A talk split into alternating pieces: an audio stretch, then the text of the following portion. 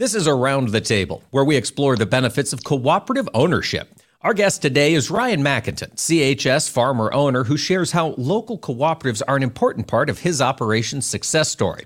Ryan, thanks for joining us. And if you would, tell us a little bit about your operation and how much you work with cooperatives. Well, thanks for having me, Mike. I farm in Brownton, Minnesota, about an hour west of the Twin Cities. I work with my brother in law, and I also farm with two neighboring farms, and together we farm about 5,000 acres. And as working with my co ops, we pretty much depend on them on every aspect from variable rate planting maps, variable rate fertilizer maps, seed, crop protection, energy, fertilizer, marketing my grain through there. So, a vast variety of things covers a lot of ground, Ryan. And how has your relationship with these cooperatives contributed to your success?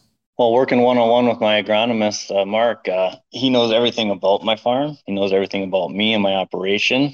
This makes it very easy for me to line up all my inputs and have them available or applied timely.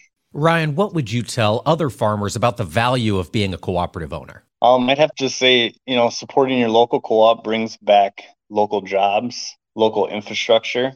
It brings value back to your area. For instance, I have a shuttle rail facility just four miles from my place. So, you know, money that is made by the co op is handled by a board of directors made up of farmers like myself.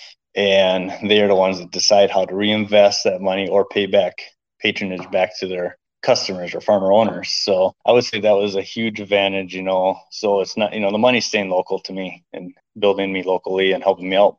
Ryan Mackinton, Minnesota farmer, CHS farmer owner, thanks for joining us. Hey, thanks for having me, Mike. And thanks for joining us here around the table. Learn more about the benefits of cooperative ownership by visiting cooperativeownership.com.